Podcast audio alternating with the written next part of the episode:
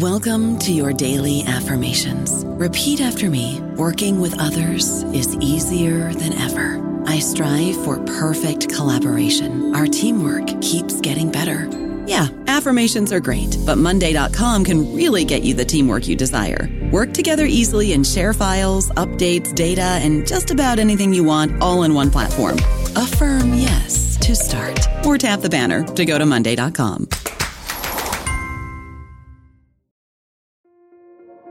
This episode is brought to you by Kia's first three row, all electric SUV, the Kia EV9, with available all wheel drive and seating for up to seven adults. With 0 to 60 speed that thrills you one minute and available lounge seats that unwind you the next. Visit kia.com slash EV9 to learn more. Ask your Kia dealer for availability. No system, no matter how advanced, can compensate for all driver error and or driving conditions.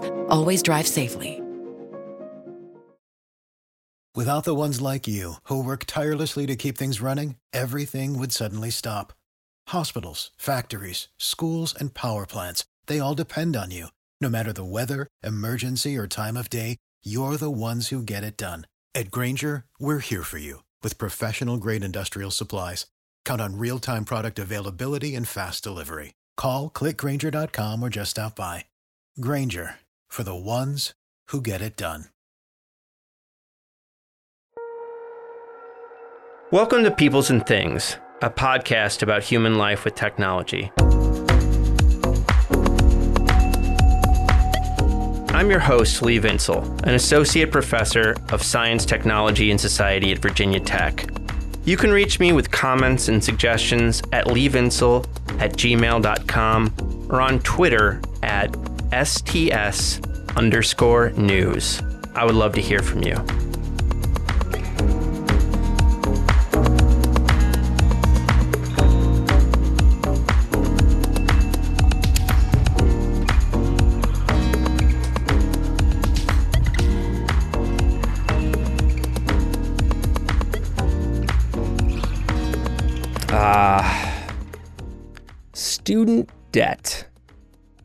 I've been thinking about it a lot recently. I mean, it's hard not to, as it's been in the news nearly constantly lately, especially after the Biden administration announced its student loan forgiveness program. But even more, I've been thinking about it as I've begun working on the book project I call A Good History of Shit Jobs, in which I examine the US economy since the 1970s and explore how it is that our economy has become so full of low paying, dead end crap jobs. The more I've looked into this history, the more I became interested in an important question. How did elected officials, especially Democrats, become so obsessed with college education as the answer to important social problems? As Cristina Viviana Groeger points out in her book, The Education Trap, the focus on education as a solution to inequality goes right back to the beginning of the 20th century, if not before. But what about this focus on college, on college education? It's a focus you really see intensified amongst Democrats in the 1990s and in this century.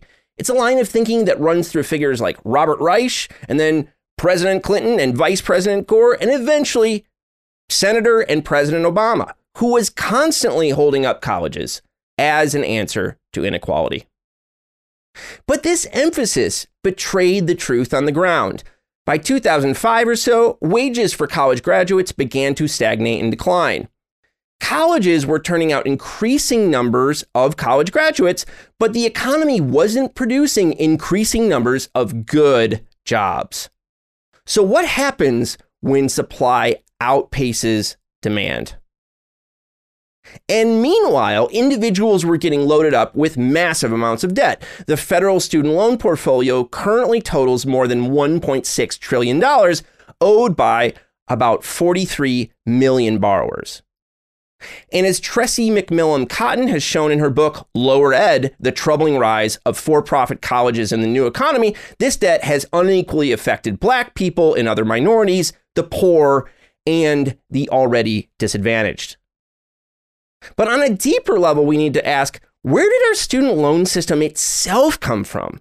How did we end up with this world where the way to deal with secondary and post secondary education was to load individuals up with debt? Now, isn't it wonderful when you can ask a question like that and someone's got an answer for you? In this episode, I interview Elizabeth Tandy Shermer, an associate professor of history at Loyola University Chicago, known to her friends as Ellie, about her recent book, Indentured Students How Government Guaranteed Loans Left a Generation Drowning in College Debt.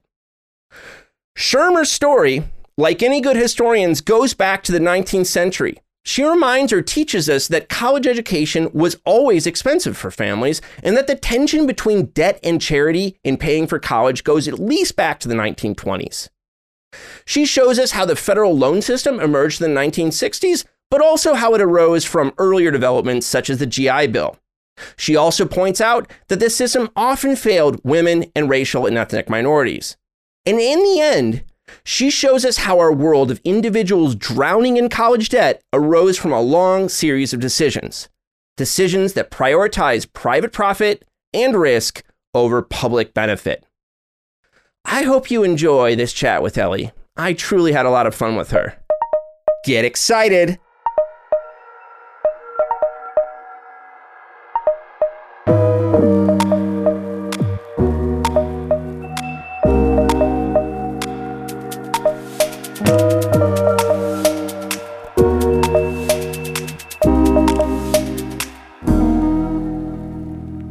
Thanks so much for taking the time to talk to me today.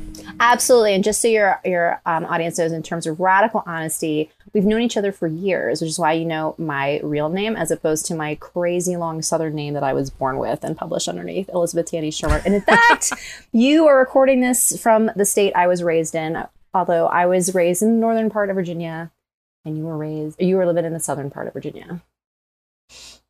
Did you go to undergrad in California, or No, what, what was U- your UVA, undergrad institution? University of Virginia. all right, all right. Yeah, I, I one of those people. Yeah, it's okay. It's okay. And then you went out to California.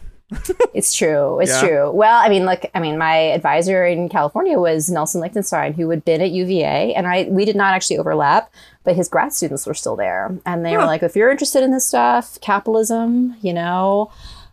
Person, labor person you got to go work with is this Nelson Lichtenstein guy. And it turned out Santa Barbara was a great pl- place to be doing interested in capitalism and policy. So that's how I ended up there. That's that's interesting. I didn't know that story. Yeah. Uh, so let's start. Let's start with the basics. If if you find yourself talking to people about indentured students, what do you say it's about, and what were you trying to do with the book? Oh my gosh. Um, I tell them, oh, actually, my, my joke is I always say is that spoiler alert, it doesn't end well for 45 million of us.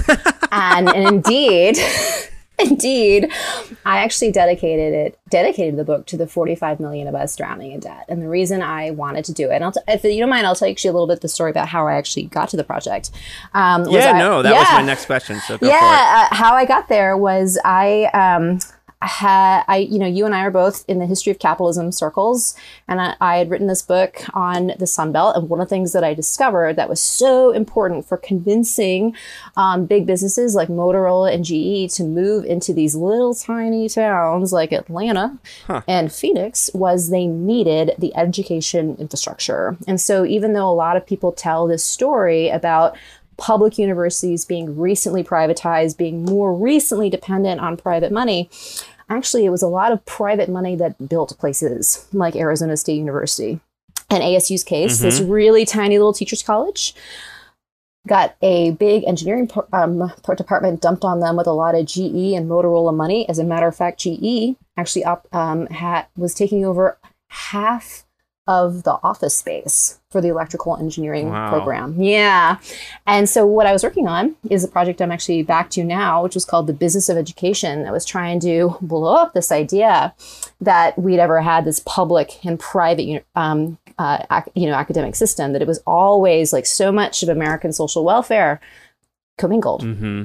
Um, it's a big project. It goes to many different campuses to show that. It goes from the founding to the present. And then my father got sick. Um, and uh, my life changed. Um, and I was cleaning out his house because he needed to be moved into a facility. Um, and I found my student loan records that I had signed when I was 17 years old. And I realized Wow. That we didn't know anything about this industry. We didn't know anything about these guaranteed loan programs. No one mentions when they celebrate the 1965 Higher Education Act that that is when the first real loan program um, started. And indeed, those people during the moratorium who've often still being having to pay money on their federal loans. Those are those original guaranteed loans. And so I sat there and I'm trying to figure out how am I going to keep my job? How am I going to move forward? How am I going to care for my father? And this seemed like a more manageable project. It's a totally different research mm-hmm. base. You know, I looked at, I did it. It's really a, a story of political intransigence and the intentional consequences that rather than fund higher education to keep costs down for ordinary people, to provide the research and technology that the public needs, the many uses of the university, that instead they were going to create on purpose a student loan industry. And they looked to the federal mortgage program of the 30s to do that, to create a, they, in the 30s, the guarantee on the federal mortgage program is the guarantee that bankers will be repaid. The guarantee on the um, student loans is that originally the bankers who made those loans would be repaid by the federal government. And the intention was to create an industry where there was not one. So that's Yeah, how I came here. It's a fascinating story. Yeah, it's a little depressing. I gotta say, when Um, I, when I first started working on it, I would check because it never worked well for the American people. I would I would check my balance all the time. Yes. Are you are you heading towards forgiveness? Where are you at with your Okay, loans? so Can we talk about that? we can totally talk about that. Um, as a matter of fact, I prefer cancellation because none of us Yeah. did anything wrong that we need to be forgiven for to go to college at all. Mhm. And in fact, you know, the whole point is why does the federal government start playing around with these tuition assistance programs? They need young people to go to college. Both to keep Mhm. them out of competition for jobs, but also to get the training for later it was always a part of the calculus. Um, And in my case, you know, it's true. I work at a private nonprofit university, but I Mm. still qualify for public sector loan forgiveness, the PSLF program. But there are a lot of people who are working, for example, in the medical industry. If they're not working for a nonprofit hospital, their te- their employer technically doesn't qualify, even though all of us recognize that as essential work. And I, for me, I think the pandemic Mhm. has really shown how much essential work there is that is should be worthy of these PSLF programs. But to answer your question, I Yeah. filed um, the paperwork in beginning of this month to show that I have made all of those qualified payments. I've also actually I've been told I've been I'm due a um, do a reimbursement for all that I've paid, um, Hmm. and I haven't seen it yet. So we shall see. Well, good luck. I'm about to start the process myself, but uh, one of my good friends has been going through it for months now, and it is itself can be a real headache. So good luck with that. Oh, they lost. sure. They lost my first two months, or my first two years of payments, but they have never met anyone who keeps as detailed a spreadsheet and records as I do. I wish that was true of me too. I can believe it of you. I can believe it.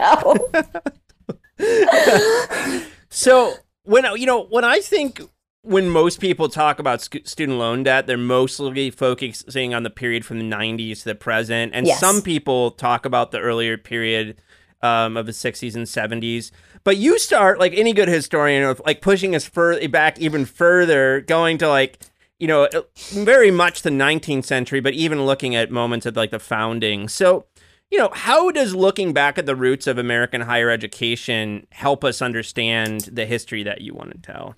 For me, it was really important to go back to the beginning to get through the get rid of this idea that we there had ever been a moment in this country's past where we had actually devoted the money for what became this very basic need. And I would also argue that the agricultural colleges from the Land Grant Act, um, agriculture mechanical colleges from them, were also supposed to be about national need for an industrializing nation. Right. And yet, if you look very closely at the land grant act, and here I'm going to tell your readers to go take a look, or listeners, excuse me, to go take a look at the Land Grab Universities project, which does the digital mapping to show exactly where the land was seized for a lot of those endowments. Um, is but it's just endowments. There's no guarantee that those um, that those state legislators were actually going to fund those institutions to actually keep them open, let alone to expand to meet ever increasing demand in the Gilded Age and the Progressive mm. era. And I think the other thing to mm-hmm. me that was really important is to see that we've had these lending programs that were campus based. And the reason the earliest ones are from campus, we imported that tradition from Europe. But the, the reason is, is because this is a terrible financial product.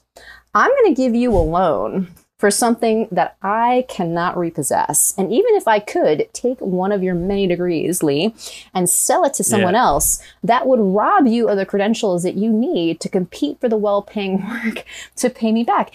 It's just an absolute nightmare. So, is there any wonder that you didn't actually have an industry until the federal government came in with a guarantee on a financial product yeah. that banks really didn't want to touch? Yep.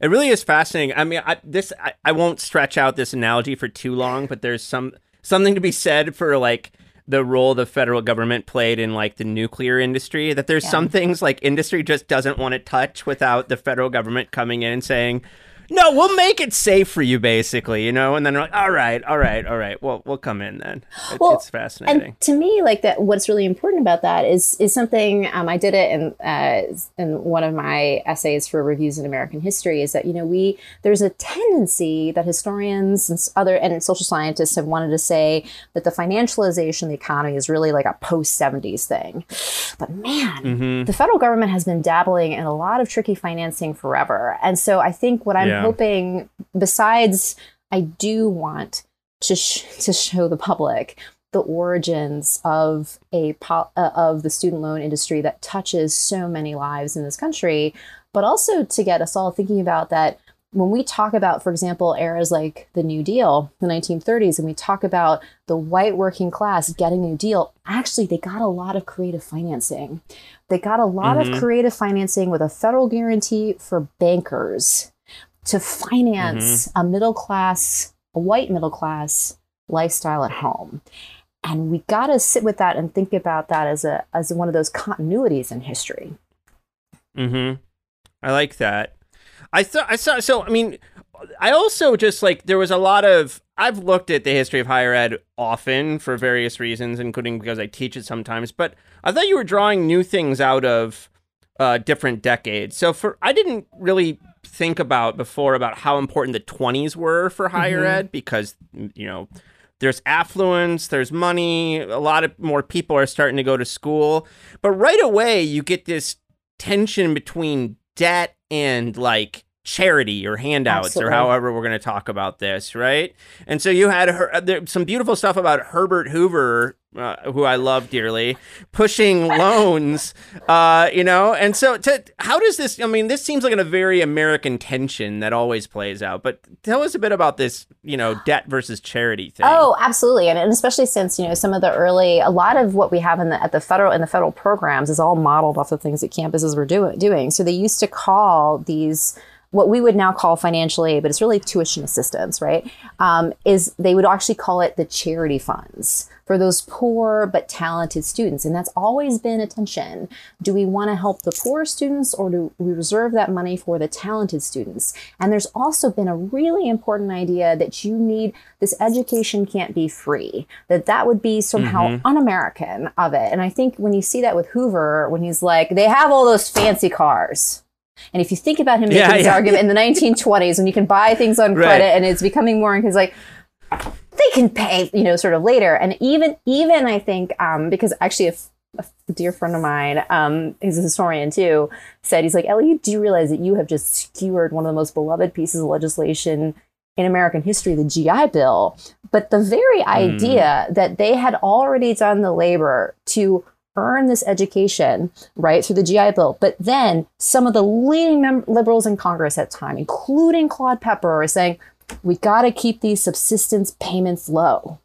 We don't want these yeah. people just drifting and just hanging out in college. And I was like, later that generation would be known as the greatest generation. But at the time, there is this sense that we don't want them loafing in college on the taxpayers' doles, yeah, like yeah. from some of our leading liberals at that moment in time. And I think it really just gives us a sense about this idea that Americans are expected to work for their basic rights.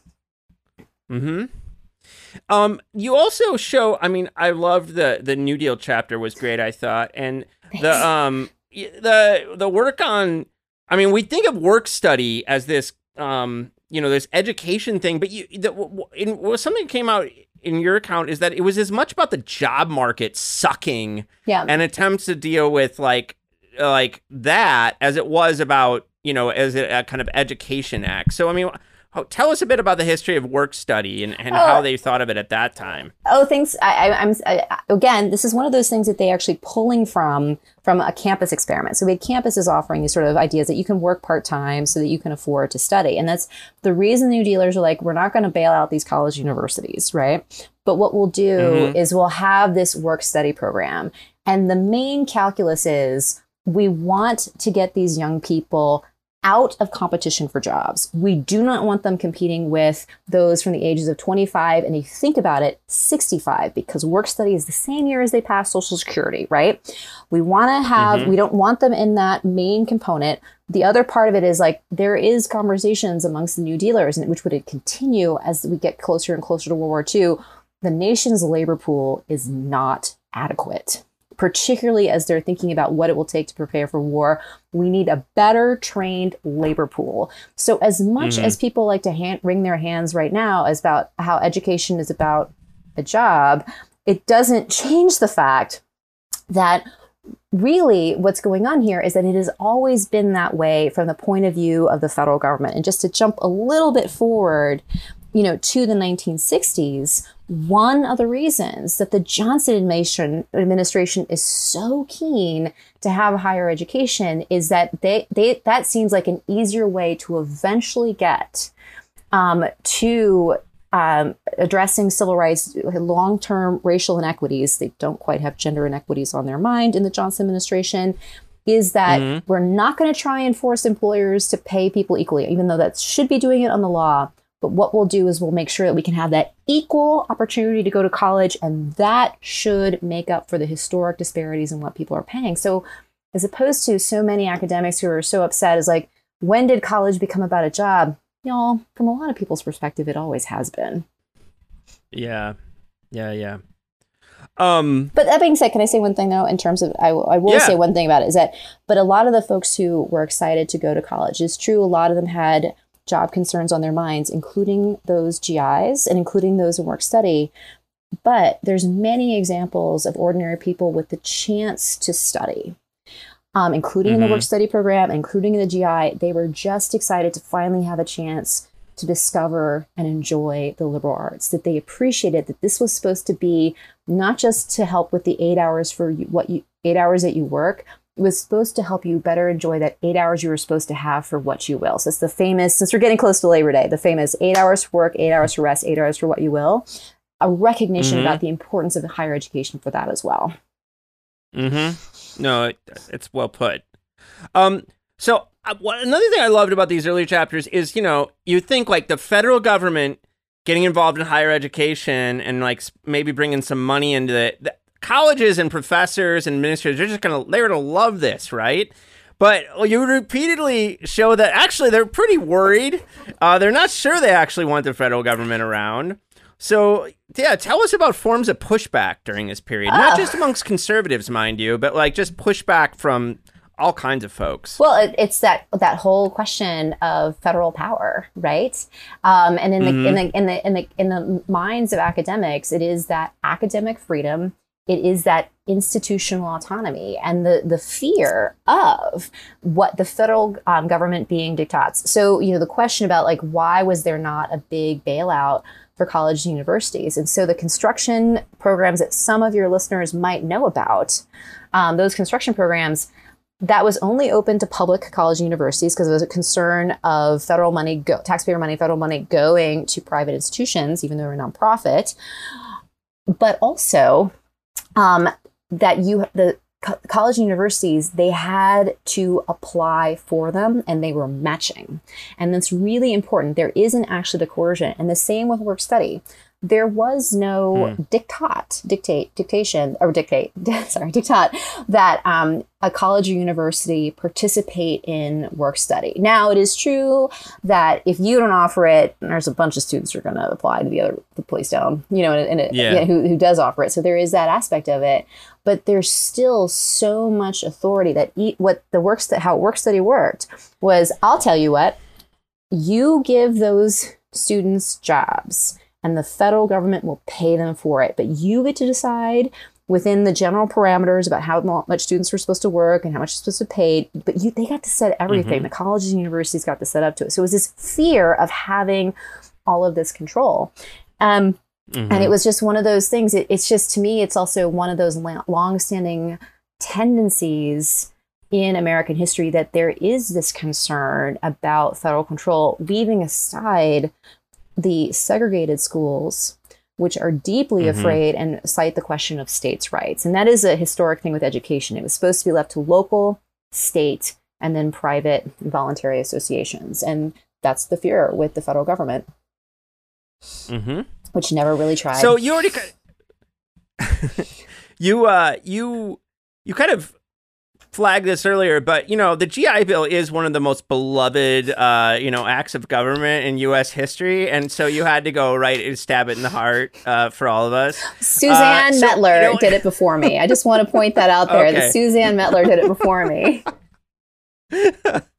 uh, so what do you think standard accounts of the GI Bill miss or, or get wrong about the actual history as it happened? Well, I think part of it is that they miss that it was just such a bitter, bitter fight on all aspects of it and Mhm. questions of keeping the South segregated, keeping the races unequal. Actually, of course, the fact that many women um, GIs were also excluded as well, that is just not a part of the story. And I think also there is this idea that, you know, the celebration of so many veterans getting to go to college. Well, the actual number is 2.2 out of 11 million that's actually what the number is. And, and that's not as, as big a percentage as you would think. It's still important. But Yeah. I think, yeah, I think the other aspect of it too is, and this is important, is that the memory of those veterans who had the opportunity to go to college, and I think this speaks to this importance about that even though a lot of these federal policies and the GI Bill also, it was intended to keep the veterans out, of competition for jobs. There's real fear when they're designing this program that you would have another economic downturn like after World War One, and the fear is veterans selling Right. apple, um, apples on the street corner. They invoke that image. Um, That Mhm. that's exactly a part of it, but it doesn't change the fact that so many veterans really, really value this opportunity and those memories of not being, not getting their subsistence checks on time. Those memories of Mhm. the absolutely terrible living conditions. Because what actually happened again with the GI Bill, no, no federal appointee is forcing a college or university to take veterans to participate in the GI Bill. But all of a Mhm. sudden, you have this guarantee of tuition revenue. You sure as heck is going to take that. And then, Right. but they're greatly accept, accept, accepting far more mi- many veterans and also keeping up with the civilians as well. And the campuses just cannot accommodate that. So, I mean, the images, the image I think of the GI Bill has to be actually of overcrowded classrooms and really terrible Yeah, living yeah. conditions like military surplus, which I think Mhm. makes the 2.2 million veterans who were able to take advantage of it, I think it makes all the more impressive. It really, really does. Mm-hmm.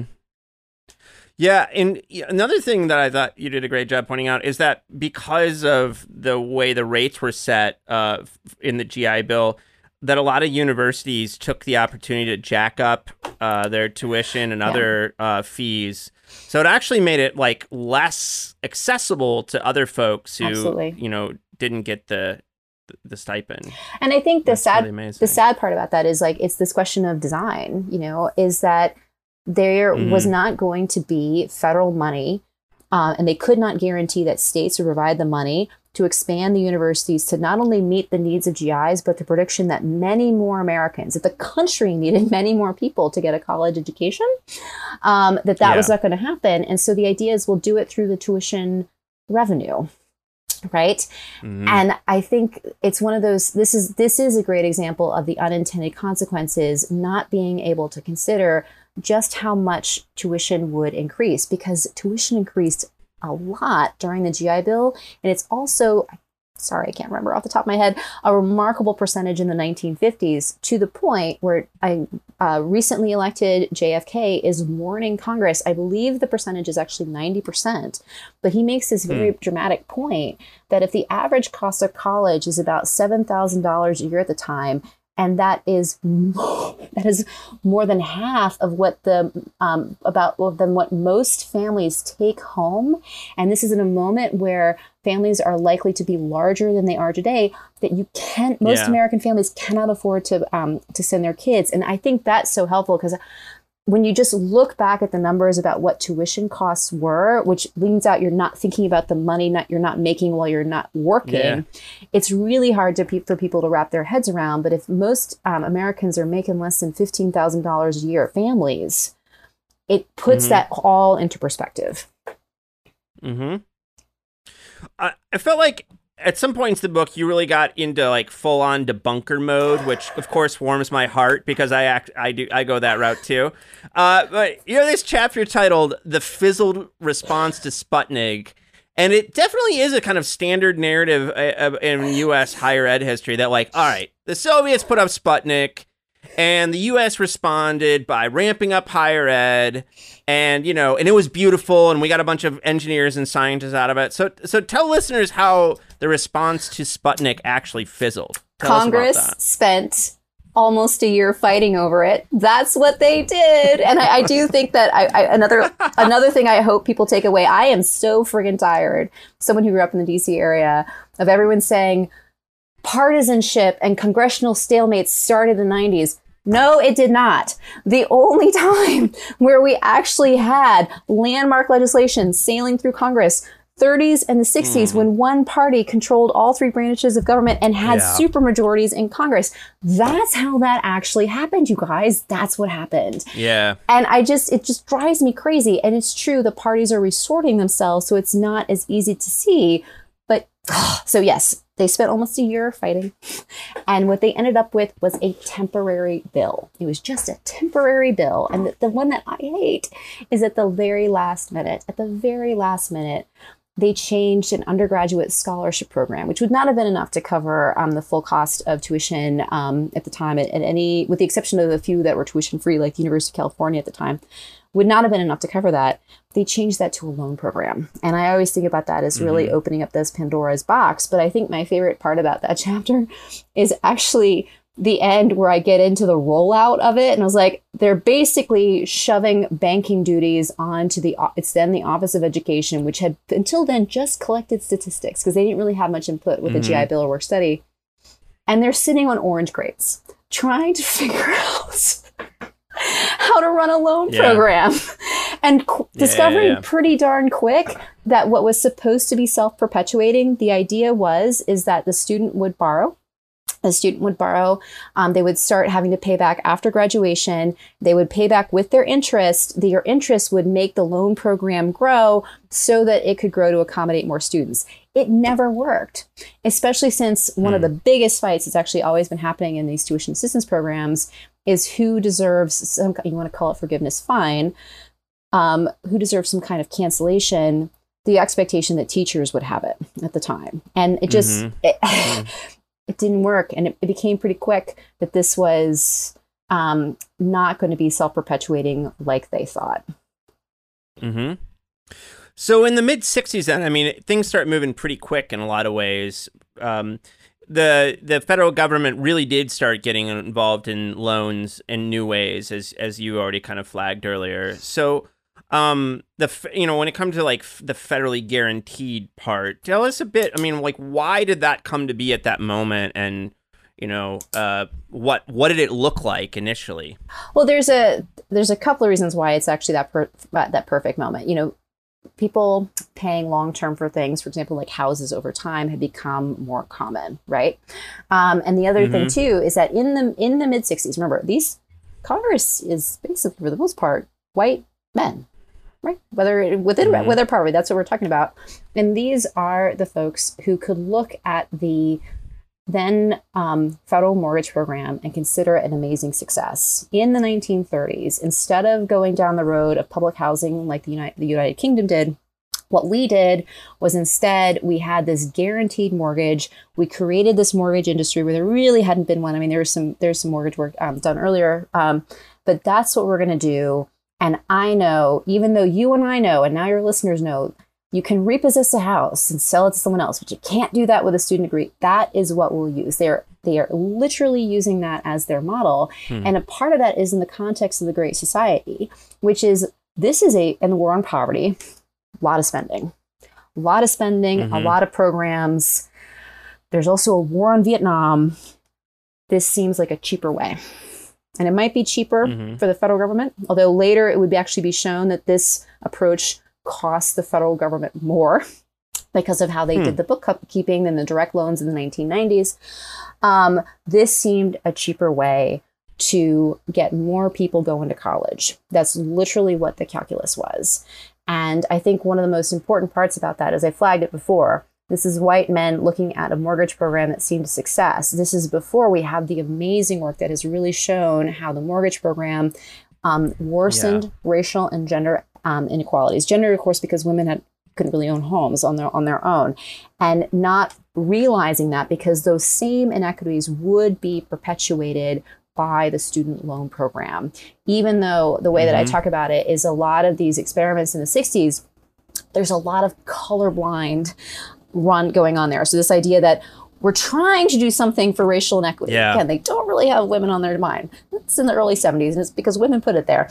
Um, we don't really, that's, that's what we're going to do. But you know what? What we'll do is the loan program was for those white, middle income Americans who may not be able to do it the revival of right. the work study program again one of those things caught by that p- political stalemate that's not supposed to exist yet um, in the 1930s but we're going to revive the work study that's supposed to be for students of color similar with the campus grants but you know what they leave the campuses in charge it's the financial aid administrators mm. who get to decide admissions decides who's invited financial aid officers decide who gets that money and there has been a mm-hmm. problem where for financial aid officers tuition assistance has often been used um, as a set of time to buy brains and brawn. Athletes uh-huh. and smart students build your alumni base, make sure you got the, the talent, you know, to compete, to bring yeah, you know, those yeah, ticket yeah. sales in. And it's, it's, you can, you can see it from, from, um, from the get go. And the key thing was we're going to guarantee banker's repayment and it's you that's the mm-hmm. think is like one of the things i was very lucky enough to get do a, a session with the architect of the australian loan program and huh. Yeah it's amazing. It's one of the most incredible um, nights cool. of my life. This is also great too that and that, that first time we met at the oeh and, and shared a, a, um, a, a, van a van home or van to the airport excuse me was um and they they're the, the australian loan loan program is called the higher education contribution and the idea is you're contributing just to the education, as opposed to in the United States, the guaranteed student loan program, the guarantee was for the bankers. But you and so many have and still do assume the guarantee was for students. There was no guarantee that students would get the loan that they that the financial aid officers yeah. had decided for them. And also there was mm-hmm. no guarantee that those students would get the loans for the tuition revenue that schools have historically depended on. I don't know about you, but I'm very busy and I don't have a lot of time to cook. That's why I subscribe to Factor. Eating better is easy with Factor's delicious, ready to eat meals. Every fresh, never frozen meal is chef crafted, dietitian approved, and ready to go in just two minutes. You'll have over 35 different options to choose from every week, including Calorie Smart, Protein Plus, and Keto. These are two minute meals. Factor meals are ready to eat and heat, so there's no prepping, cooking, or cleanup needed. They're flexible for your schedule. Get as much or as little as you need by choosing your meals every week. Factor is the perfect solution if you're looking for fast, premium options with no cooking required. Sign up and save. We've done the math, and this is important. Factor is less expensive than takeout, and every meal is dietitian approved to be nutritious and delicious. Head to factormeals.com slash NBN50 and use code NBN50 to get 50% off. That's code NBN50 at factormeals.com slash NBN50 to get 50% off. Mm-hmm. I want to talk to a bit more about inequities um, in a second. But before we get there, there's like the the Higher um, Education Act gets reauthorized in 1972. It's the most important and one. At the same time, yeah, and, and at the same time as Title IX, and uh, you know, which is much more famous in a, in a in a sense. But why was that? Why was that reauthorization so important in this history? Sure, and Title IX, it's the two, or excuse me, 1972 and it's funny because a lot of people don't realize it was a part of the reauthorization. And that's like one of those weird things about american lawmaking policy. You're like what is this? Yeah. we just in the textbooks it's just passed. Well most of the Right. post new deal legislation has to come up every couple of years um, for reauthorization. From some perspective is a way to kill the bill and trim it. Others from these idea the expand upon it it all depends. And you, you had to really understand this as a post um, New Deal phenomenon in terms of thinking about this, because that's why Social Security does not come up for reauthorization, which also means that's why Medicare and Medicaid don't, because those are just amendments to Social Security. And so there's a Okay. lot of this sort of reaction against just the broad um, changes made in the 1930s for the have this this reauthorization process. So 72 reauthorization and you have a lot of incredible um, push for the what is Title IX. And I always tell people Title IX was always more about women in sports. Um, and one of the big impetus for, for it from its supporters um, was the idea that if for some reason the Equal Rights Amendment did not pass, because they 72, they think it's going to sail through, but just in case, we want this to guarantee this for this education that is again supposed to be that avenue for equal opportunities on the job market.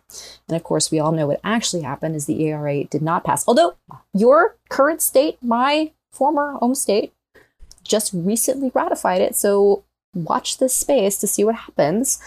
Um, and then the other thing that happens in 72 is Claiborne Pell pushes for the grants that are now named after him. And these are really important, the, the Pell grants, because they come directly from the federal government. And it's a very complicated scheme based on how much your family earns. But the whole point was to get around those admissions officers, right? That's the mm-hmm. whole, and the campuses and things like that, that you would have this basic kind of amount. But I always think that the most important things about it in the long run, I know Pell Grants are important, and we do understand that Title IX is important too.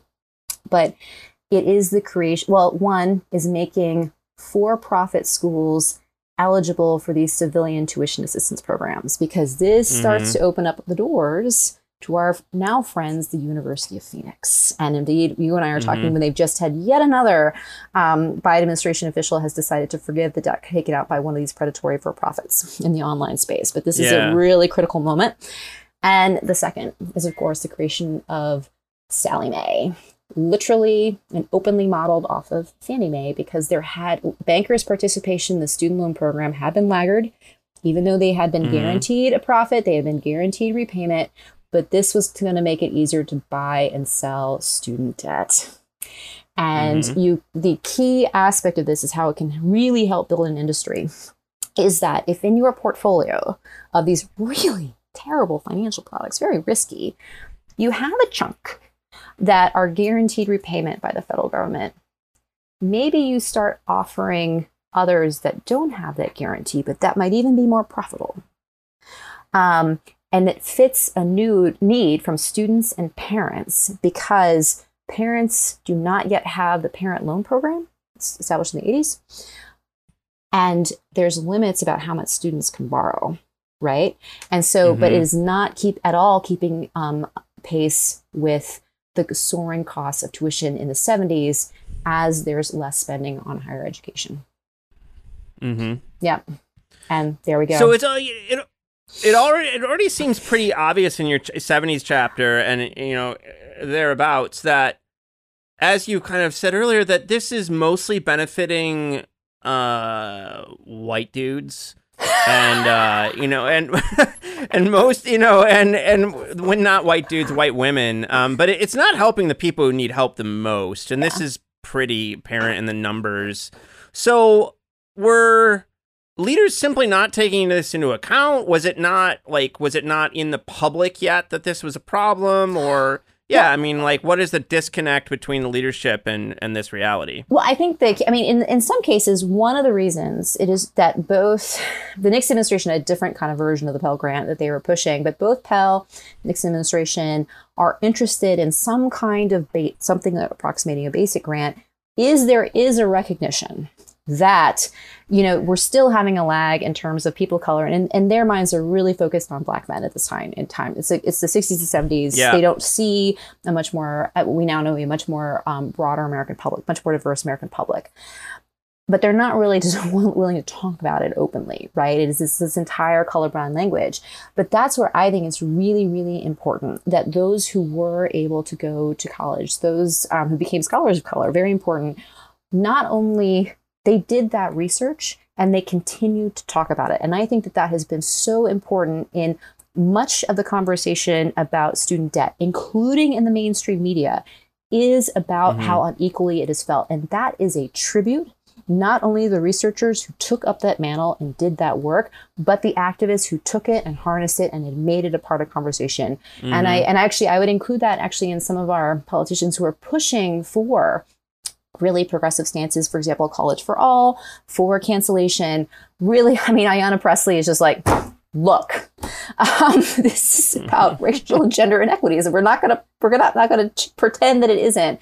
And that is a real credit to it, as opposed to all these colorblind innuendos. One of my favorite, by the way, in the um, in the 65 Higher Education Act is they have this money set aside for developing institutions, which was a code word for what we now call historically black college universities, a recognition mm-hmm. that they mm-hmm. were not going to be able to, to guarantee a year after the Civil Rights Act that there would be equal admissions at these college universities, especially since that was done by the courts. And my alma mater sure as mm-hmm. hell did fight it. Um, you can decide if you want to edit out the curse word, but that, um, but that there was going to be a need to support these historically underfunded institutions, but they would not do it openly. So they called it developing institutions, and I think you can actually see how mainstream this awareness and um, protests to ingra- ingrained inequalities are that we do have the Biden administration and even in some of the um, in some of the the rescue packages during the pandemic pandemic is still going on you and i know that even though our institutions don't um, that um, they're going to set it aside for HBCUs hsis hispanic serving institutions and msis minority serving institutions that we're not going to pretend anymore. We're going to set this money aside. They're underfunded. They're helping a, an important population. And that's really a credit to the activists and also the researchers who they've really sort of taken that work from So in this period after the reauthorization, um, and then other changes that come later, um, I mean, it really launches, like, takes off in a whole new way. And on page 252, you say government policies since the 1972 reauthorization has benefited the student loan industry, not the academy. Expert later, experts later emphasized that Sallie Mae had turned this sector into a quote gold mine. And at this point, there's something like 3,000 student lenders or something like that.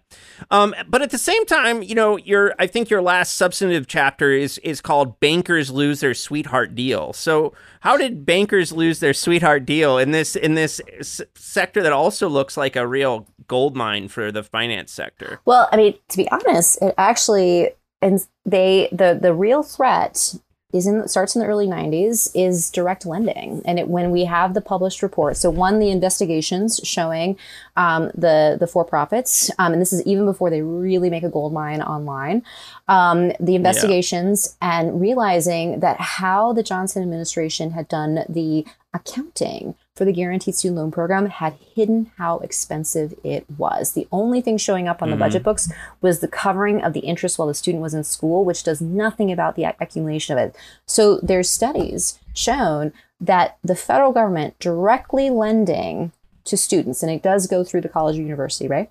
That will actually be a lot cheaper is what it will be. And they're all they're able to do is in the very end of the Bush, for the first Bush administration, get a tester program. It's one of the things that Bill Clinton manages to do before um, the Republicans take Congress um, in the 95 election, so taking seats in 96. It's one of the things um, that they're able to do. And, but it's just a small program, right? And only a, and the, the bitter fights over it because the student loan industry has a lot of lobbying power mm-hmm. is just a certain number of schools, limited how much, all this stuff. but it becomes really important to the Obama campaign. And this is something that, you know, and I do understand our popular memory of the Obama campaign in 2008 is, of course, about Obamacare, about healthcare. Um, but mm-hmm. another thing that he brought to the campaign trail was that he and Michelle Obama had just recently paid off their student loans. Um, and mm-hmm. really making that a, a, a key part. And one of the goals before those midterm elections in 2010 was we're going to not just get health care, but we're going to get the end of the guaranteed student loan program and the, and making the direct student loan program the only thing coming from the federal government.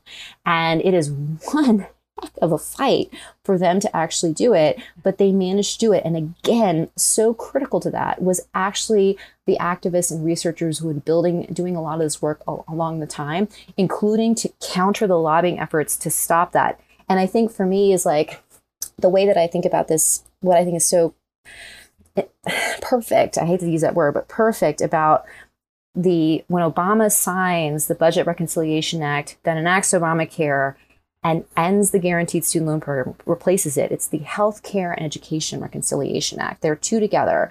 Calls hmm. it two, killing two birds, you know, two victories in one week. It's really amazing.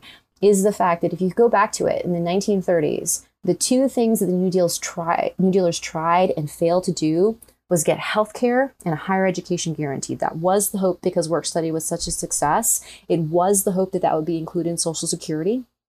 And then hmm. The two, some of the two biggest expenses that Americans have healthcare and medical debt. And you can just see how deeply intertwined they are. The financial products that fund these two really important industries, meds and eds. Hmm. Yeah. So I feel like um I feel like there's like a couple counterfactuals or alternatives hanging in the background of the story of like uh you know could, we could have gone in other roads i guess.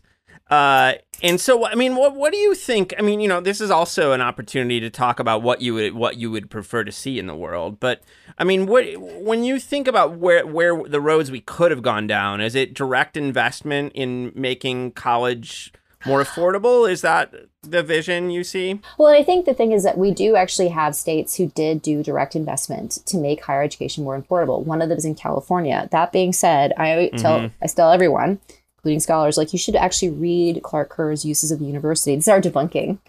Um, is that mm. if you mm. read it, Clark Kerr is very clear that a lot of private money is coming into his multiversities because oh, yeah. there's a lot of private money coming into the, UC, in the UC system to expand it even though that legislator is putting a lot of money. But the idea was that master plan, that three tiered master plan, was going to be tuition free, but there was that investment. So at the state level, I also think it's really interesting to think about what would it have been like if they had been able the, the dream was to make work study as permanent as social security was that's really interesting as well. Um, I think also one mm-hmm. of those, mm-hmm. I'm sorry, just getting chills thinking about it. What would it have meant? And this is a critical part of the great, uh, the GI Bill story that we didn't talk about.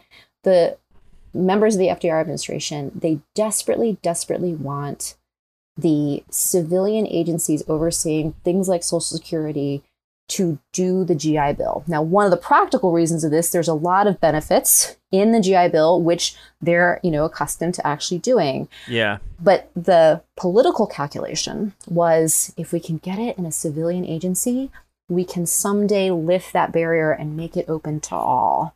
And their mm-hmm. their conservatives in Congress are not fools. They are not fools, and that's why they fight so friggin' hard to put it under the VA and to make sure that the GI Bill is temporary. So, this is a little known fact. We actually have multiple GI Bills. The most generous was the first one. And I think that that's mm-hmm. another idea of a road not taken. What would it have meant if that idea had been made yeah. as permanent?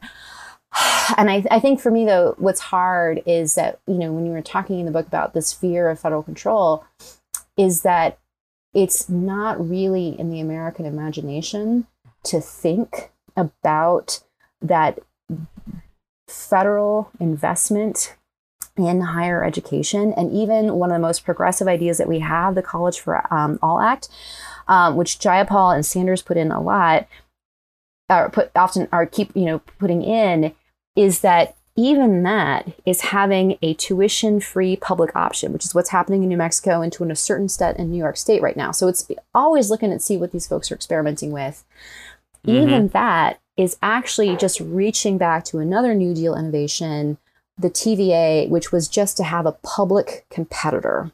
We're right. going to try public and option. Yes, yeah. and deal. It, same with Obamacare. We're just going to reach down. We're going to have this public competitor in the marketplace. So it is going back to that question that we were talking about how I, part of this project is for me to try to show how much important finance and market ideas have been a part for a long time in American history, not a post 70s mm-hmm. thing.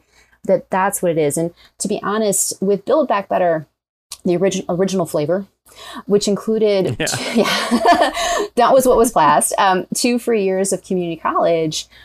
What I was mm-hmm. really interested in see what, what was going to happen was if they could get tuition tuition free tuition free community college in there.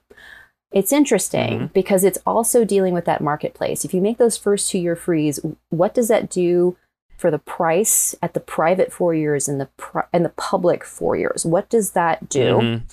And also because of the way that they did it, it was very similar to the Obamacare, where the states would get to choose in terms of having this option, would free community college because we have it in states like Tennessee, right? Right. Would that right. would that sub, would that go over that hurdle that healthcare couldn't back in 2008? And I don't I don't have a good answer for that, but I think it's one of those counterfactuals. Yeah. I'm not 100% sure because a lot of student a lot of the student loan debt is actually held in red states. Mhm. Mhm. Mhm. Yeah. Uh, you the book came out in late 2021. Is that right? It came out in August of 2021. Okay, and so you know the your your epilogue deals with things like strike debt and what it was being written at the time about like the for-profit school prob- problem coming back up in like public attention. Um, and you know how that bears on race and other issues which is really important. But i just want to like where you know if you were gonna if you were if you had like we're gonna put out a new edition you're gonna bring up the epilogue up to now i mean where are we now? I feel like the it got like the issue of education and student debt got a lot of attention in the early biden days but you know the way the biden administration's kind of gone I, i'm not sure that you know it's going to get another push at this point. So I don't know but, where but where do you think things I, are at? I hear you, but I think what's interesting is the only thing that remember uh, remains of those pandemic um, things, which like thinking about back to the New Deal and the GI Bill, like what actually might survive the New Deal. It's just the moratorium. The only thing that has actually survived from those pandemic relief programs is the moratorium. Now, yeah. part of that is that from what I am hearing from the student loan industry, because um, I have friends who used to work in it, is that um, they some of the servicers doing PSLF, the excuse me, the, these servicers doing PSLF has just gotten out.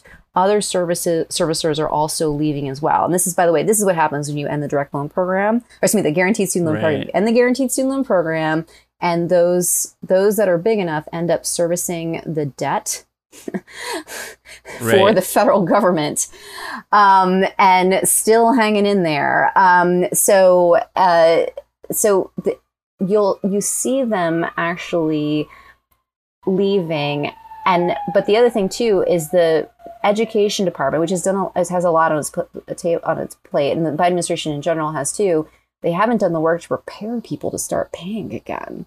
The last time I talked to someone yeah. in the education department, because they read the book too, I was very honored that they read the book and they, they talked to me about what ideas I had. So they let me know about the PSLF changes that were coming down the pike. Mm-hmm. Um, was they had plans to inform borrowers about, you know, re- restarting and all this stuff and we have not seen that. So i'm pretty mm. sure i mean don't get me yeah. I don't don't i mean you can quote me on this but i'm pretty sure we'll probably have another moratorium that they haven't done the work. They haven't transferred my loan interesting. So i i mean they so but that's the only thing that remains. But i think it goes something that even if it's true that we get that $10,000 in cancellation it's going to be what the book shows. It's only for a few but never enough yeah. And and that's yeah, yeah, just yeah. that's just the thing that runs through it. And I think that's what I would say. But I would also want to again lift up the people who kept this on the the the administration's agenda. And it has really been inspiring. You know, people coming out, you know, the thing is what was so hard about this book, everyone has this idea that this debt is recent. but that's because everyone was sharing their pain privately to their to their lawmakers, to their elected representatives, which, as I like to point out throughout Yeah. the book, the Nixon administration- just called grief mail.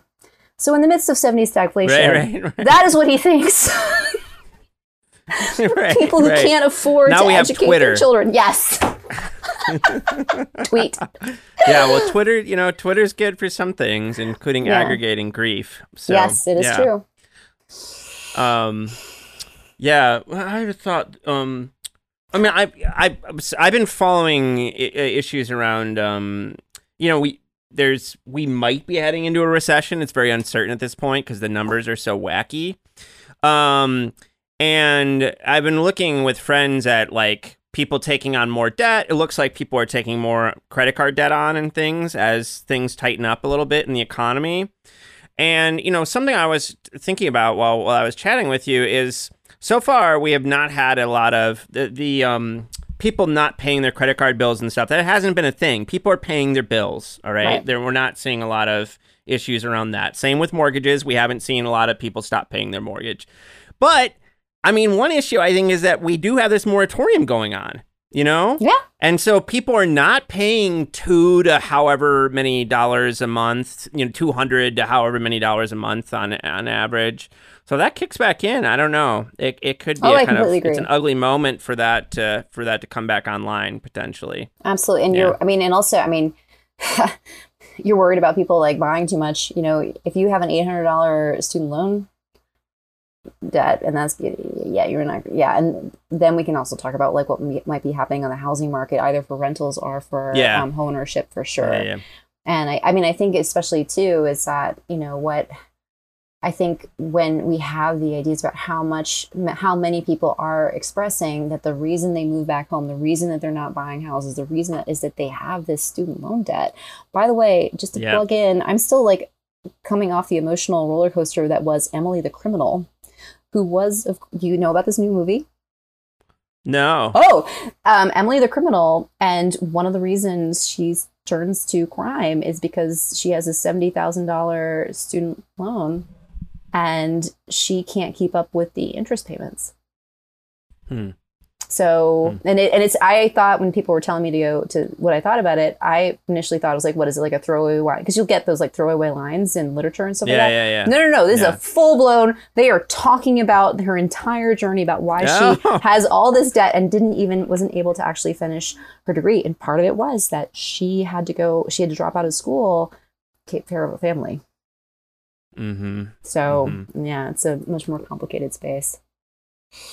So, are you returning to the business of higher education? Is that what's next for you? what's yes, I will finish that book. I'm going to finish the business of education book, and I'm to. It's the campus story, and it, so it looks at um, how we get to the sort of state systems of higher education with these flagship uh, institutions on it. And again, spoiler, they all have these incredible public-private origins, and a lot. Of, and there's Mhm. a lot of always been a lot of business investment because they never got the funding that they needed, including the UC campus that I did, or I'm, I'm working on in order to actually make it tuition free and to just depend on it. So the whole idea, and it gives, I'm hoping it gives us a different geography, understanding that we've had many uses of the university long before Clark Kerr laid them out for the post industrial world, but actually that it has been a part of it, that Nice. these institutions have been built into the very fabric, you know, of American life. Um, I think it sounds like a lot of fun, and it's going to do a lot of debunking in the classic I know, actually, style that I, was- appreciate so much. I, I appreciate. Well, actually, the one I was going to tell you is like I don't know if I ever told you my favorite debunking thing because the Sunbelt book did it too. And one was like I know you guys are really focused on these like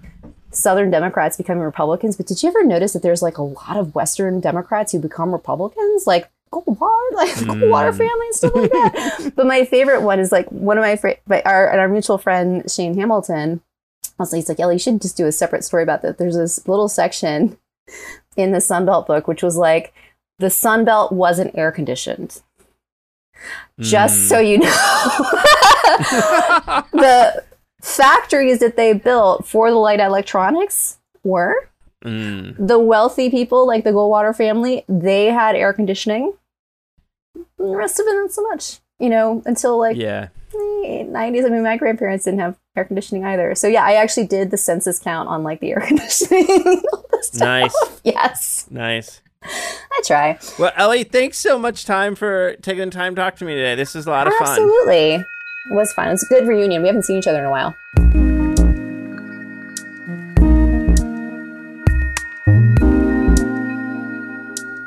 I hope you enjoyed this episode of our podcast. Peoples and things, like most things in this world, depends on the work of many people.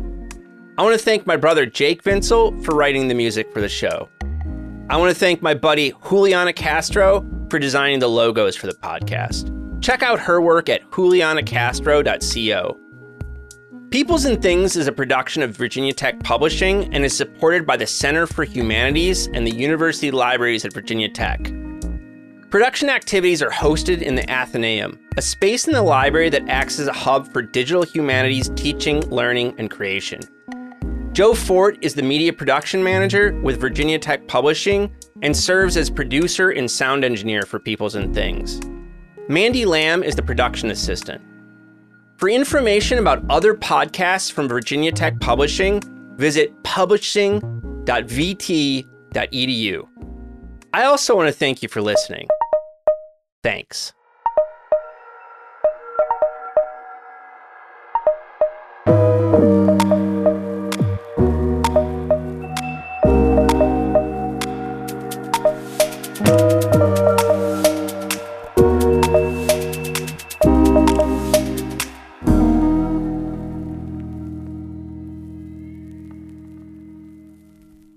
Guys, it is Ryan. I'm not sure if you know this about me, but I'm a bit of a fun fanatic when I can. I like to work, but I like fun too. It's a thing. And now the truth is out there. I can tell you about my favorite place to have fun Chumba Casino. They have hundreds of social casino style games to choose from, with new games released each week. You can play for free anytime, anywhere and each day brings a new chance to collect daily bonuses. So join me in the fun. Sign up now at ChumbaCasino.com. No purchase necessary. Group. Void were prohibited by law. See terms and conditions. 18 plus.